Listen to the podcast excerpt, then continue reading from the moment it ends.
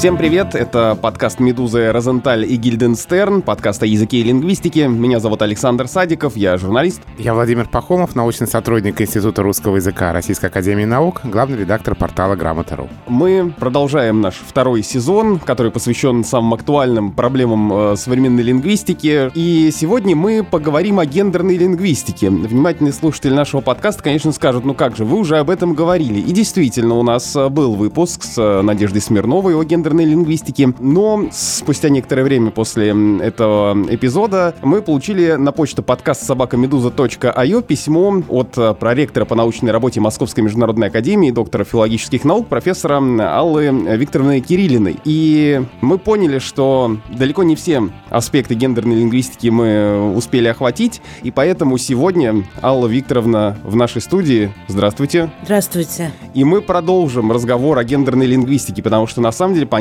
что это такая большая тема, которая не ограничивается одним эпизодом. Какие самые острые вопросы сейчас перед гендерными лингвистами стоят, обсудим через полминуты, а сейчас важная информация от нашего партнера.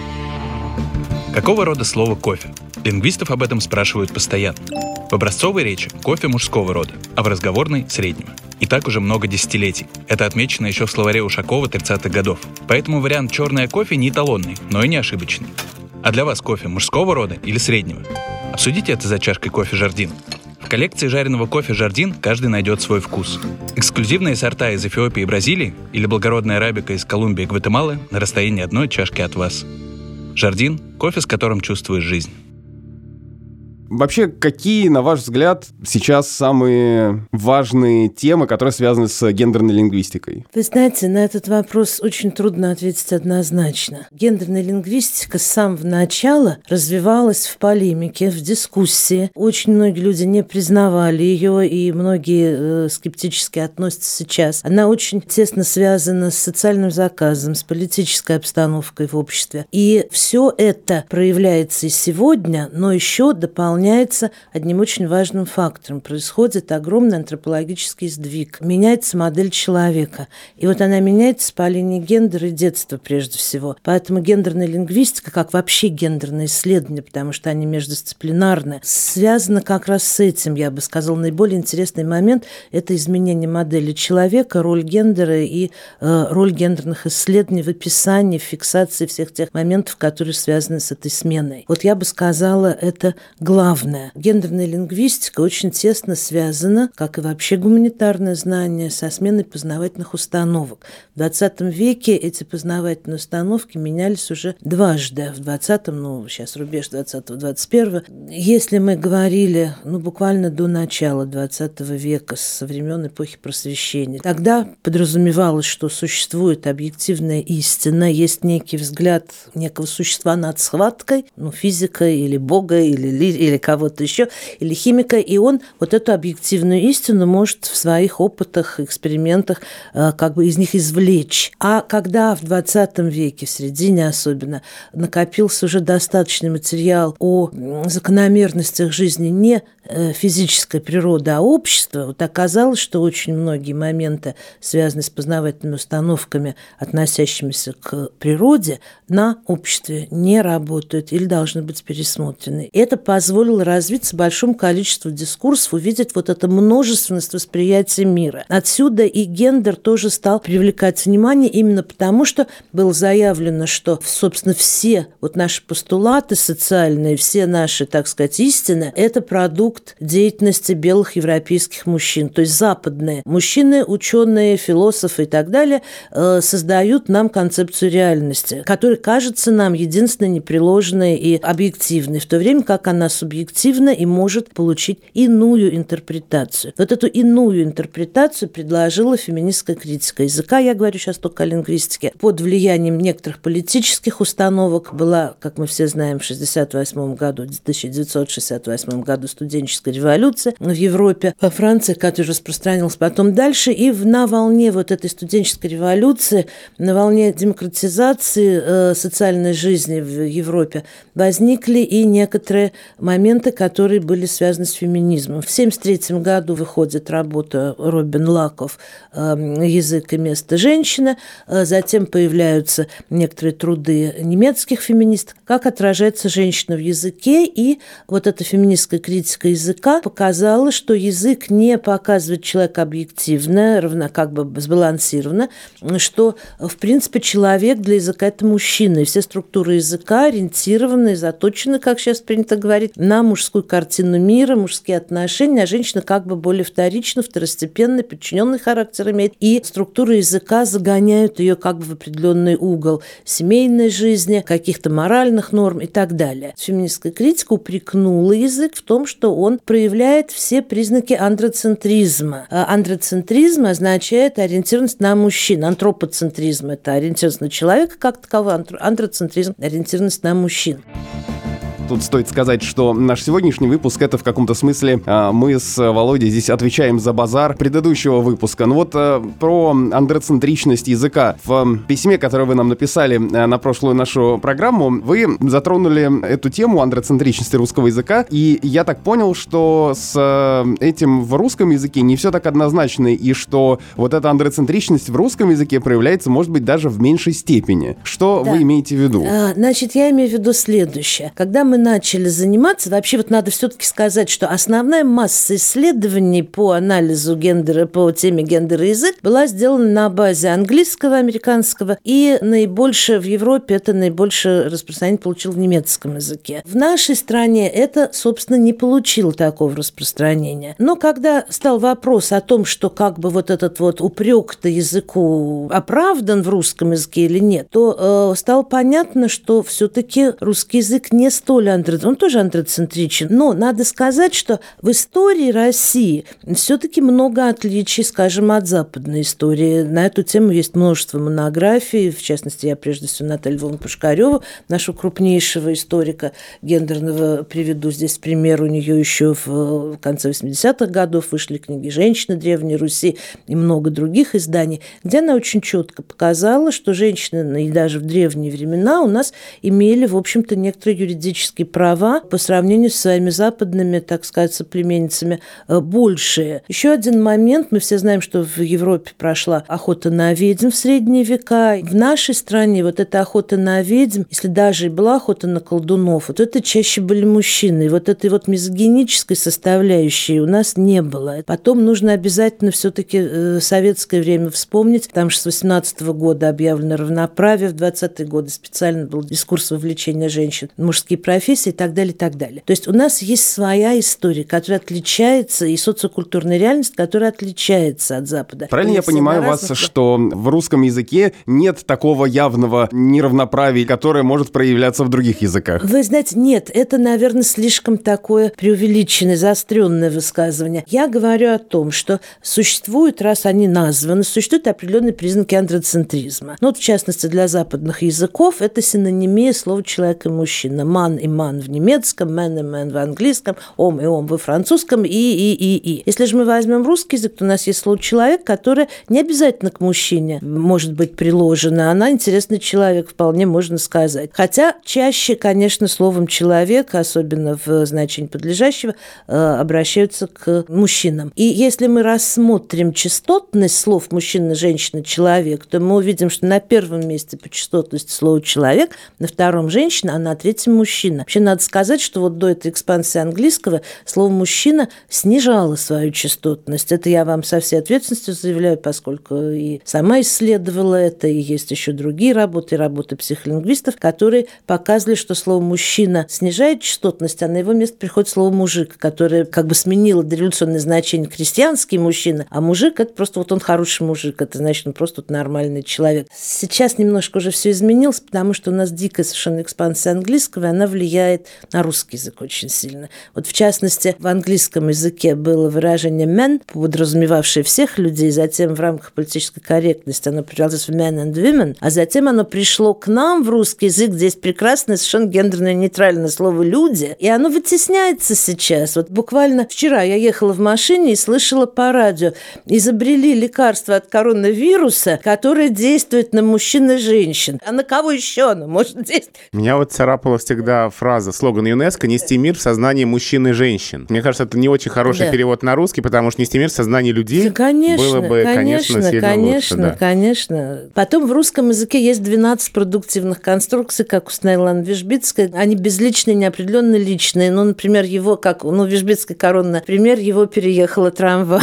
Или чайку бы сейчас горяченько, думается, можно пойти и так далее. То есть они не требуют подлежащего вообще, и, соответственно, не требуют подлежащего агентивного, отражающего какой-то пол существительного. То есть это тоже несколько снижает андроцентричность. Я не хочу сказать, что вообще андроцентричность не присуща русскому языку. Как я уже говорила, она присуща всем языкам в той или иной степени. Но если вы сравните, например, с немецким языком, то там, конечно, андроцентричность выше. Что, на мой взгляд, и объясняет успешность феминистской критики языка и, самое главное, реформ. Довольно большое количество реформ официального языка произведено в немецком языке, и многие из них укоренились, многие из них оказались естественными. В нашем языке я отмечала всегда следующее. Когда э, студентам рассказываешь, например, о феминистской критике немецкого языка, о феминистской лингвистике, о тех реформах, которые она вызвала, э, они всегда удивлялись в 90-е годы, говорили, а что им делать нечего больше? Зачем они реформируют свой язык? Какая разница, как говорят? Сегодня ситуация несколько изменилась. Она изменилась по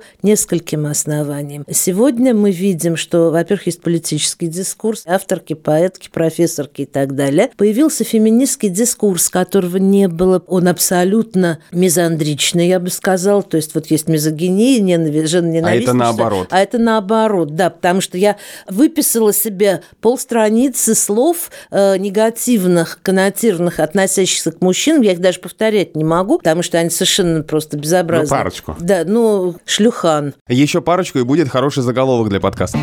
thank you Сегодня в нашей стране мы видим две очень мощные противоборствующие тенденции и в гендерных исследованиях, и в общественном дискурсе и так далее. Первое – это глобалистская концепция гендера. То есть вот если, например, мы будем говорить в любой стране о гендерных исследованиях или о чем-то еще, мы будем отталкиваться от американизированной, глобализированной точки зрения в научном дискурсе. В чем это заключается, если в, в общих чертах? Ну вот, например, пожалуйста, дискурс э, о мужских и женских обозначениях. Вот сегодня сегодня как бы среди гендерных лингвистов европейских считается э, совершенно уже, ну, само собой разумеющимся говорить о том, что все языки должны развивать систему парных соответствий, например. Но поскольку сейчас еще мы к этому придем, сейчас еще и множественность гендера, там получается довольно сложные коллизии. Ну вот когда еще множественность гендера не была заметна, ну, 80-е годы, начало 70-е, 80-е годы, когда только развивался вот этот дискурс о неравноправии, женщины получили доступ и к образованию, и к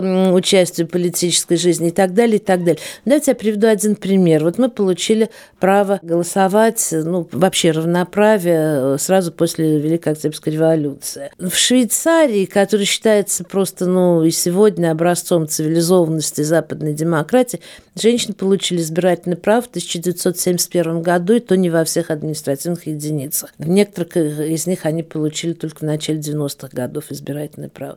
В 70-е годы немецкие журналистки ФРГ боролись за право читать политические новости, потому что считал, что это не женское дело. Но, понимаете, вот были вещи, в которых мы однозначно были впереди. Э, этот вопрос вообще сегодня не поднимается, понимаете, а он очень важный. Вот я росла, мне 60 лет, и я росла с детскими стихами «Мама летчик, что ж такого?». Моя сестра родная, ведущий конструктор Института космических исследований. У нас, кстати, вот это одно из свойств русского языка, что совершенно не обязательно выражать, так сказать, вот эту фемининность, женскость при помощи суффикса. Можно сказать «врач пришла». То есть э, переходит на синтаксическое согласование. Но такие конструкции все равно как разговорные описываются. Вы знаете, они уже, они уже становятся, да, безусловно, но они уже становятся как бы врачка, по-моему, хуже. Ну вот, да, вот здесь нет такого слова. Врачиха просторечная. Вы знаете... Докторша тоже, и нет женского соответствия. филологиня. Да. Вот понимаете, вот это все какие-то да? изыски такие замечательные, но они не приживутся, безусловно. Не случайно взяли КАП, потому что действительно нейтральная вещь, но я исхожу из чего? Давайте посмотрим более широко на проблему. Существует генерализация значения, специализация значения, поскольку словарь всегда меняется. Если мы в течение 70 лет продвигали женщину, призыв к женщинам освоить мужские профессии был в середине 30-х годов, э, женщины оттуда и авиации. Понимаете, мам, летчик, что ж такого? Это не случайно звучит. Этим вопросом занимался того периода. Вот журнал «Советское фото». Это не только Гризодубова и Осипенко. Это какая-то Галина Иванова, летчик местной авиации. То есть она летала на каком-то кукурузнике, опыляла поля. Это нормально, понимаете, был. Никто не говорит, ой, смотри, баба летит на самолет. Нет, конечно. А что-что перекрывает? Та традиционная для русского языка андроцентричность, которая складывалась веками, или последние Сниженная столетия... андроцентричность, Или наверное. последние столетия, когда мы больше говорили о равноправии. Удалось ли, скажем так, за 20 век немножко уйти от старых стереотипов? Мне трудно ответить на этот вопрос, потому что у меня другая преспозиция, не такая, как у вас. Поэтому мне хочется говорить о тех э, отправных моментах, которые заставили вас вот такую фразу произнести. Я бы сказала так, что вы понимаете, когда вообще поднялся вопрос о феминистской критике языка, то было очень много среди лингвистов, особенно среди немецких лингвистов, очень много оппонентов этой идеи. Они говорили, вот, например, э, в Германии вышла книга Санта Трёмельплёц «Немецкий язык – это мужской язык». И было очень много статей, вообще дискуссия 30 лет продолжалась, мужской ли язык немецкий. И люди говорили, что нет, потому что агентивные мужского рода означают сегодня всех. Если мы говорим, что вот я пришла к студентам, это же не значит, что только мужчины студенты, вообще все студенты и так далее. На что феминистская критика языка отвечала, что нет ничего подобного, если мы продолжим предложение, например, рабочие, на заводе работают рабочие,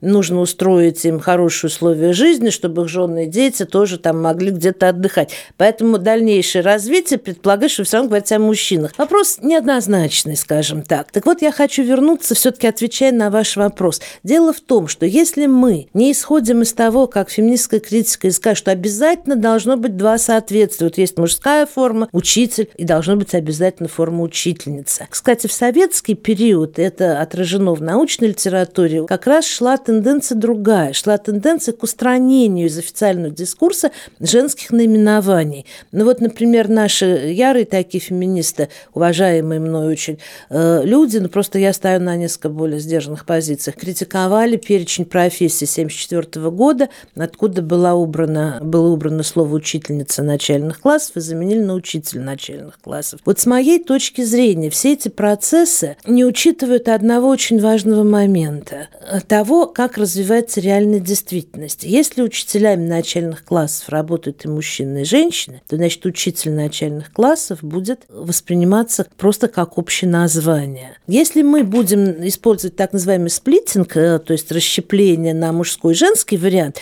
то слово «учитель» станет только относиться к лицам мужского пола, его вообще никогда даже во множественном числе нельзя будет отнести к лицам женского пола. Тогда надо говорить учителя и учительницы и так далее. А если еще раз напомню, что сегодня у нас уже насчитывается более 60 видов гендера, и сейчас не могу точно сказать, в прошлом или в позапрошлом году один из депутатов Бундестага немецкого такую совершил акцию. Он вышел, 10 минут ему было дано на выступление, и все эти 10 минут он приветствовал, поскольку принято говорить уважаемые такие, то он говорил уважаемые э, мужчины, уважаемые женщины, уважаемые гендеры, трансгендеры, трансгендеры M to F, трансгендеры F to M и так далее, и так далее. Все 10 минут он приветствовал все виды гендера. После чего он сказал одну фразу, мы не согласны с данным предложением, и ушел с трибуны. Это, конечно, был эпатаж, но он очень четко показал, что вообще-то есть еще такая вещь, как здравый смысл и языковая экономия. В Германии сейчас принят официально третий пол. И в связи с этим немецкий журнал «Шпрахдинст» посвятил посвятил первый номер 2020 года как раз обсуждению того,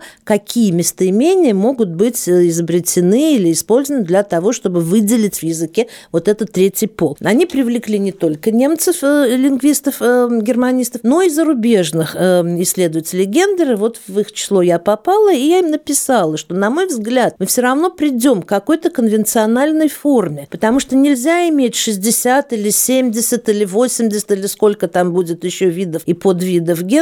Мы просто застопоримся, мы не сможем в официальном языке использовать все это. И, в принципе, к этому идет. Есть какой-то вот, есть X сейчас для обозначения пола, просто он приписывается дальше к слову и так далее.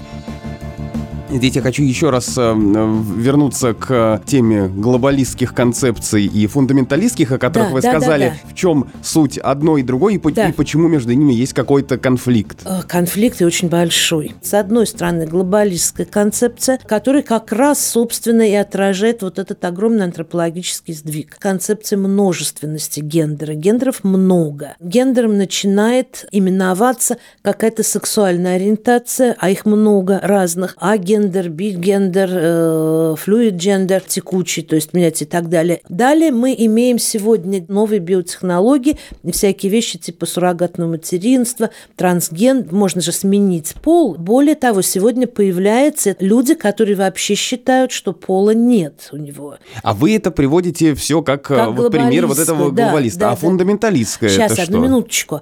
И вот это у нас тоже распространяется. То есть вот эта множность пола, тенденция. Мы перед переживаем сегодня колоссальный антропологический сдвиг. И другая противоборствующая сторона, ну, совершенно очевидно, что не всем такие изменения нравятся. Не все готовы их принимать. И другая составляющая, которая у нас очень четко присутствует, поскольку у нас многонациональная страна и многокультурная, естественно. И многие из них исламские, многие из них очень традиционалистские. И они, естественно, вот эти вещи не воспринимают нейтрально. Кроме того, мы должны не забывать, что у нас в постсоветское время очень такой большой подъем религиозности происходит. Это и православная религия, исламская религия, и многие другие конфессии, которые насаждают и поощряют совсем другие гендерные нормы, то есть такие традиционные, религиозные. Ну вот, например, в русском языке появилось такое слово «замоташка» э, или «хиджабнутая». Это реакция на появление на улиц женщин в хиджабах. Появились э, разного рода мизогинические дискурсы. Э, ну вот, например, высказывание отца Дмитрия Смирнов всем известно недавно. Сначала он заявил о том, что женщины, живущие в гражданском браке, это бесплатные проститутки. Вот, понимаете, будучи даже гендерным исследователем, когда я, исследователем, когда я слышу такие вещи, я на некоторое время лишаюсь дара речи. То есть это совсем другая какая-то мыслительная система, понимаете, совсем другие, другая картина мира. Сейчас все-таки 21 век, ну, понимаете, не 14 не теремная культура. И мы прошли огромный путь. И когда мы слышим вот такие, я не побоюсь назвать мракобесные мракобесные высказывания, то, конечно, от этого становится грустно, потому что я мама сына, но бабушка двух девочек. И мне хотелось бы, чтобы они жили все-таки вот не в рамках такой средневекового взгляда. Но он вообще вот такой, что Нет, у него это, такие эпатажные это, высказывания бесконечные. У него, да. да, высказывания заостренные в данном случае, но он как бы радикальный момент показывает того, что в менее радикальном виде сегодня насаждается и так. Я уже не говорю об объективации женщин, проблемы некоторые с профессиональной реализацией и так далее, и так далее далее. Это не только связано, конечно, с гендерными аспектами, но тем не менее это есть. И вот эти все моменты, конечно, способствуют и развитию феминистского дискурса. У нас его не было. У нас был марксистский подход, который предполагал, что, э, собственно, освобожденный труд решает все вопросы. Что если женщины будут свободно трудиться, достигнут экономической независимости, да еще получат равноправие, то женский вопрос, собственно, и решится. Вот сегодня это все меняется. А что касается языка. В языке здесь я бы, э, чтобы вернуться все-таки к языку, а не только к об антропологии говорить. В языке, по моим наблюдениям, несколько работ, у меня есть на эту тему, мы видим сегодня две тенденции. Вот все то, что касается глобалистских концепций, это заимственные слова агендер, бигендер, цисгендер, азеркин и так далее. Некоторые из них настолько еще на «вы», что они передаются английским, прямо английским словом, даже не транслитерация, а просто английским словом на латинице с каким-то комментарием. Например, fluid gender – это текучий пол и так далее. То, что касается, собственно, русского, русских слов, сделанных из словообразовательного материала русского языка, созданных, это, как правило, лексика, которая появляется в тех сферах, которые вызывают либо повышенный общественный интерес, либо повышенную социальную напряженность. Вот, в частности, очень много, и особенно мужского рода, новых наименований, негативных этнонимов. Мы здесь видим огромное количество названий, подчеркиваю, негативно-коннотивных, и ликан, и кавказоид. В женском варианте несколько меньше, но тоже есть. Вот как развивается язык сам без реформирования.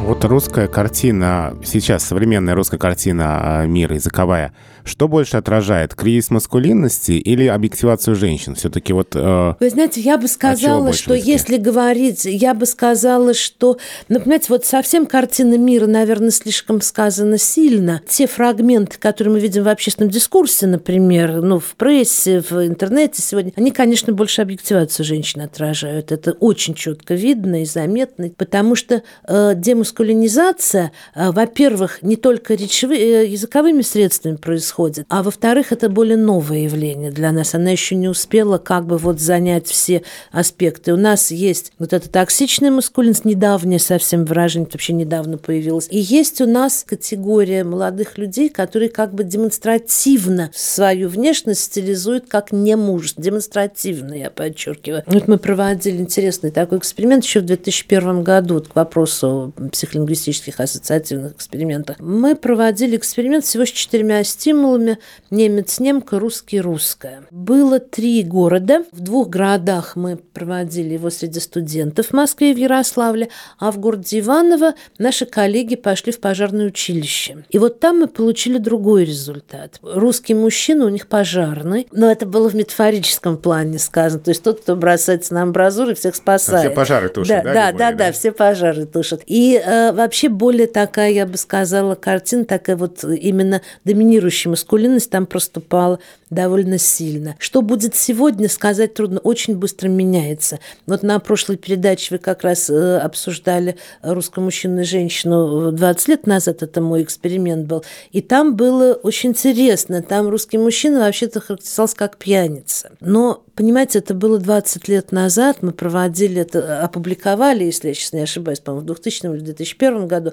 а собирался материал еще немножко раньше. Так же, как вот меня поразило тогда, э, что женщина себя вот в женских анкетах очень четко прорисовывалось отношение к мужчине э, скорее как к ребенку. Это больше как забота или больше как э, неприятие? Нет, как забота скорее. Ну вот понимаете, как мама. И я себя поймала на том, что я к своему мужу тоже отношусь скорее, наверное, вот в этом возрасте как мама. Я иногда могу сказать, что у меня есть двое детей, старший и младший. Понимаете, вот э, это какой-то, это не то, что я это обсуждаю, но это в подсознании где-то сидит. И иногда прорывается. А если если бы сегодня провели такой эксперимент, или, может быть, даже вы его, не знаю, вы знаете, повторяли, какие примерно могут быть результаты? Но было бы очень интересно. Я думаю, что сегодня будет другая картина. Сегодня не будет пьянства совершенно однозначно. Сами русские мужчины себя характеризовали как умный, добрый, немеркантильный, вот часто. Я не знаю, сохранится ли немеркантильность сегодня. Вот у нас есть замечательный психолингвист Наталья Владимировна Уфимцева. Она много, более 40 лет уже собирает ассоциативные эксперименты, результаты ассоциативных экспериментов. И там у нее очень четкая динамика. Немножко вот какое-то ядро остается, а, скажем, ближе к ядру придвигаются деньги. Ну, понятно, что у нас меняется жизнь, меняются какие-то вещи. Но надо сказать, что самыми, собственно, реакции психолингвистические не могут тоже служить как бы истиной в последней инстанции. Вот э, мы проводили эксперимент, как я сказала, немец, немка, русский, русская. Почему в таком порядке? Сначала начинали проводить русский, русская, немец, немка. И нам на русский все абсолютно давали реакцию язык. Русский не воспринимается как русский человек, а воспринимается как атрибут языка, русский язык. Потому что ну, мы в школе учим русский язык, и кругом русский язык, и так далее, и так ну, далее. Ну, потом кто-то да. не русский, а русский да, язык все равно да, то, что да, нас да, объединяет. Да, да, да. То есть вот, конечно, такие тонкие вещи тоже нужно учитывать. Это не значит, что э, мы не воспринимаем русского мужчину. Это значит, что просто есть что-то, что в подсознании ближе к выходу, э, что называется.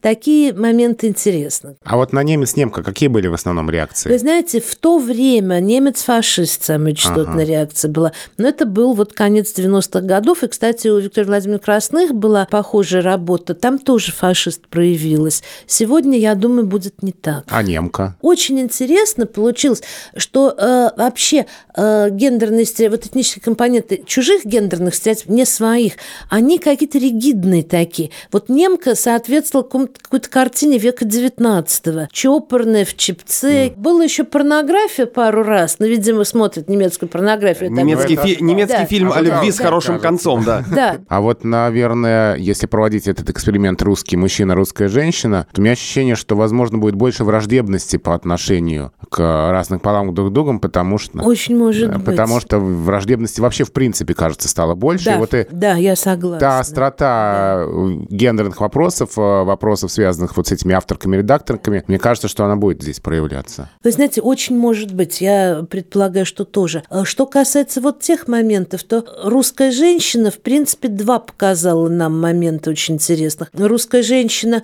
э, в позитивном плане, это просто миф, она мифологизирована, это вот из серии э, «Кони скачут, в избу войдет, коня на скаку остановит», она может все и так далее. Но был и другой момент, от студентов, кстати, мы это получили. Уставшая толстая тетка с авоськами. Это тоже был, но это не был так ярко выражено. Больше выражен был именно миф о русской женщине. Но если мы, вот у меня э, аспирантка писала очень интересную работу о гендерном аспекте предикативных отношений в тексте русской народной волшебной сказки. Предикативные отношения – это отношения между подлежащим и сказуемым. То есть она рассматривала подлежащее, выражавшее лицо мужского или женского пола в сказках, и как семантику глаголов, которые с ней были связаны, с ним были связаны. Это очень интересная тема, очень интересная. И она там очень четко показывала, во-первых, русской женщине не свойственно, женщине не свойственна слабость. А что касается двигательной активности, то мужчин более мобилен и в тексте русской народной волшебной сказки, и в моем исследовании газетных текстов. Вот двигательная активность, э, как эта мобильность э, в глаголах, относящихся к подлежащему, обозначающему мужчину, более четко и ярко встречается, чем в отношении женщин. Однако эмоциональность в сказках встречается и в плане муж мужчин тоже. Они тоже могут заплакать, горевать и какие-то такие вещи. Вообще, на самом деле, дискурсы важны. Не слова, а дискурсы. В каких контекстах появляются мужчины и женщины, как они интерпретируются, какие оценочные слова рядом с ними стоят и стоят ли, какие глагольные предикаты и, и так далее, и так далее. Вот это интересно. И в каких, конечно, контекстах они появляются. Можно ли сказать, что в погоне за правильными словами и правильным отображением в языке мужчин и женщин мы теряем какие-то более важные вещи, связанные, собственно, Вы знаете, я совершенно совершенно согласна с этим. Это моя точка зрения. Не все гендерные исследователи разделяют эту точку зрения. Как правило, люди считают, что нет, надо создавать феминитивы. Я считаю, что не в феминитивах дело, совсем не в них дело.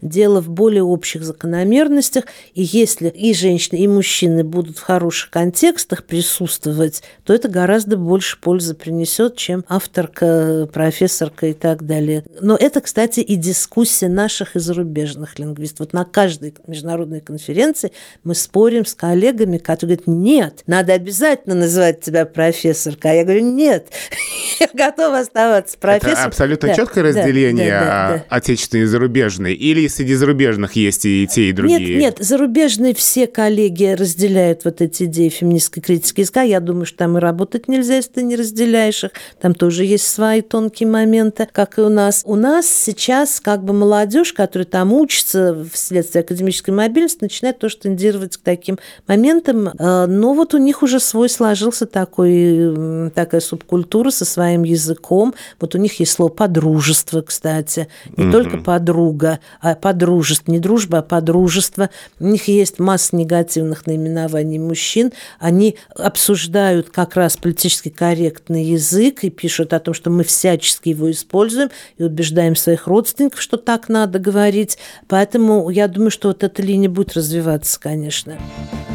Большое спасибо за такой обстоятельный интересный разговор. Я напомню, что сегодня мы э, разговаривали о гендерной лингвистике с проректором по научной работе Московской международной академии, доктором филологических наук, профессором Аллой э, Викторовной Кириллиной. Алла Викторовна, спасибо. Спасибо всем. Я, правда, считаю, что я очень мало сказала, очень много не успела сказать. Ну, но... на самом деле, тут я, тут я хочу сказать, что мы э, в нашем подкасте э, Розентали Гильденстерн уже третий раз закидываем мне вот в гендерную, вводы гендерной лингвистики, потому что в первом сезоне у нас был выпуск о э, феминитивах э, непосредственно. Мы с Володей были вдвоем. Затем мы э, поговорили с Надеждой Смирновой о гендерной лингвистике. И вы нам написали письмо, что не все мы осветили. И, наконец, я надеюсь, что ну, большую часть проблем, которые волнуют общественность, мы все-таки наконец-то затронули. Какие-то основные вопросы, связанные с этим, сняли. Но это не означает, что мы эту тему оставляем на совсем. Я думаю, что конечно, мы конечно. вернем. А, учитывая ее так, такую актуальность и новости, которые так или иначе с ней связаны.